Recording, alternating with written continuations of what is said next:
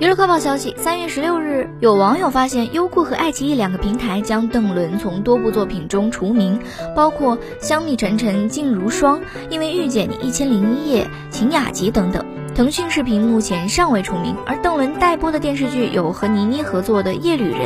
这部剧去年十一月才杀青，如今受邓伦逃税的风波影响，这部剧似乎要播出无望了。据了解，三月十五日官方通报邓伦偷税漏税并追缴并罚款一点零六亿元的消息，随后邓伦及其工作微博、邓伦超话、邓伦抖音均被封。